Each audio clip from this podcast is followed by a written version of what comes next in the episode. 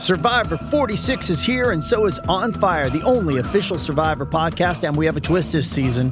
The winner of Survivor 45, Dee Valladares, will be joining us every week. We're going behind the scenes of the biggest moments, the how and the why things happen, and the strategy and analysis you can only get from someone like me, a Survivor winner.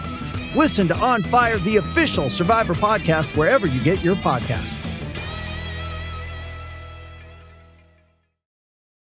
This episode is brought to you by Paramount Plus. Get in, loser! Mean Girls is now streaming on Paramount Plus. Join Katie Heron as she meets the plastics in Tina Fey's new twist on the modern classic. Get ready for more of the rumors, backstabbing, and jokes you loved from the original movie with some fetch surprises. Rated PG 13.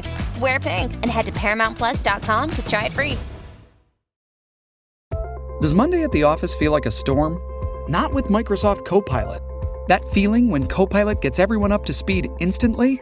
It's sunny again. When Copilot simplifies complex data so your teams can act, that sun's shining on a beach.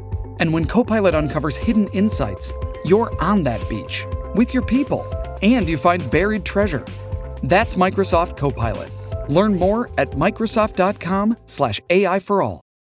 Questo podcast è una dedica a tutti quelli che comunque seguono questa realtà ed è quasi un audio di scuse, eh, perché comunque ultimamente sto facendo tanta roba eh, che mi conviene, perché ho subito un torto pesante, sulle piattaforme ufficiali sono ripartito da zero e quindi giustamente eh, mi devo muovere per ehm, tornare anche diciamo ai vertici.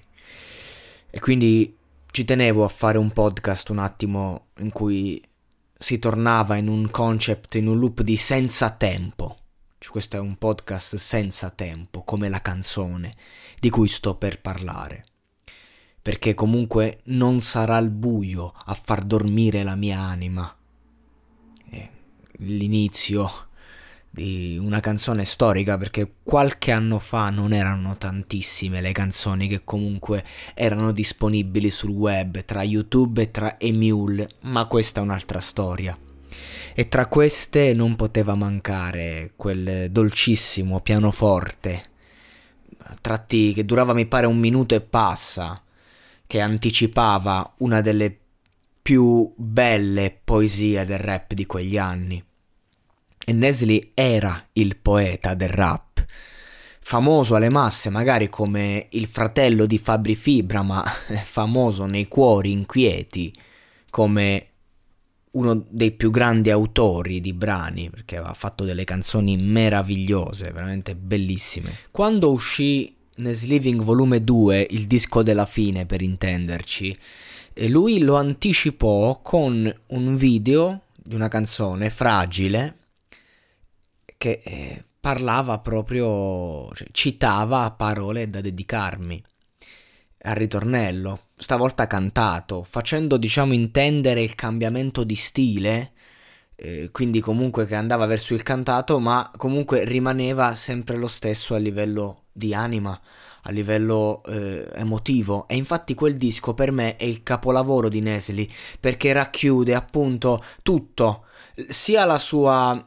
eh, verve da cantautore che forse è anche la migliore per lui, forse ancora più del rap, riesce a esprimersi meglio, ma eh, mantiene, diciamo, i contenuti appunto del passato, perché Nesli è un po' caduto quando ehm, ha iniziato a, a, cantare cose differenti, diciamo, uh, inni alla vita esagerati, un po' banali, canzoni d'amore che si potevano evitare, ma quando Nesli è stato se stesso, sia dal punto di vista di quello che voleva raccontare, e sia dal punto di vista stilistico, perché comunque non, non stiamo parlando di un fenomeno del rap, stiamo parlando di un poeta del rap che ha portato la sua poesia in una forma 2.0 e il disco è stato perfetto, grande successo, ogni canzone, io sono legato ad ogni canzone di quel disco.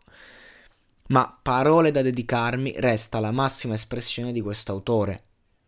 Perché comunque la forma stilistica del cantato ti porta comunque a essere più ermetico, che è anche più bello, ma in quel caso invece c'era il rap, quindi c'era la strofa, c'era l'espressione, c'era l'esigenza. Ragazzi, Nesli è uno che ha prodotto tutte le strumentali di Mister Simpatia.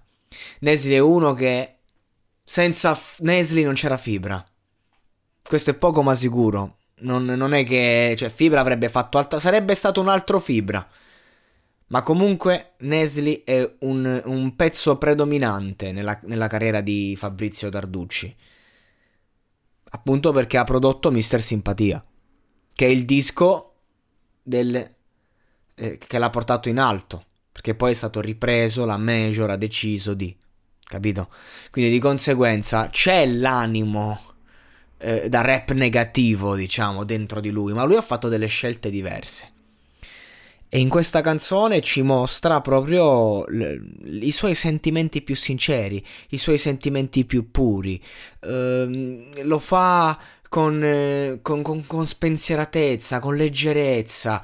Eh, appunto, vedi il mare non solo per quei suoni che lui inserisce appunto in, in, da mare, ma proprio da, da mare e da amare, ma proprio perché lui ti descrive la libertà. Quando avrai parole da dedicarmi, le mie paure avranno il tuo sapore che questa invece è la versione originale, con una strumentale eh, diversa, eh, edita di un brano famoso, e quindi di conseguenza poi l'ha cambiata ed è diventata la versione che conosciamo tutti, ma nella versione originale, ah, quindi c'è un'altra versione ancora.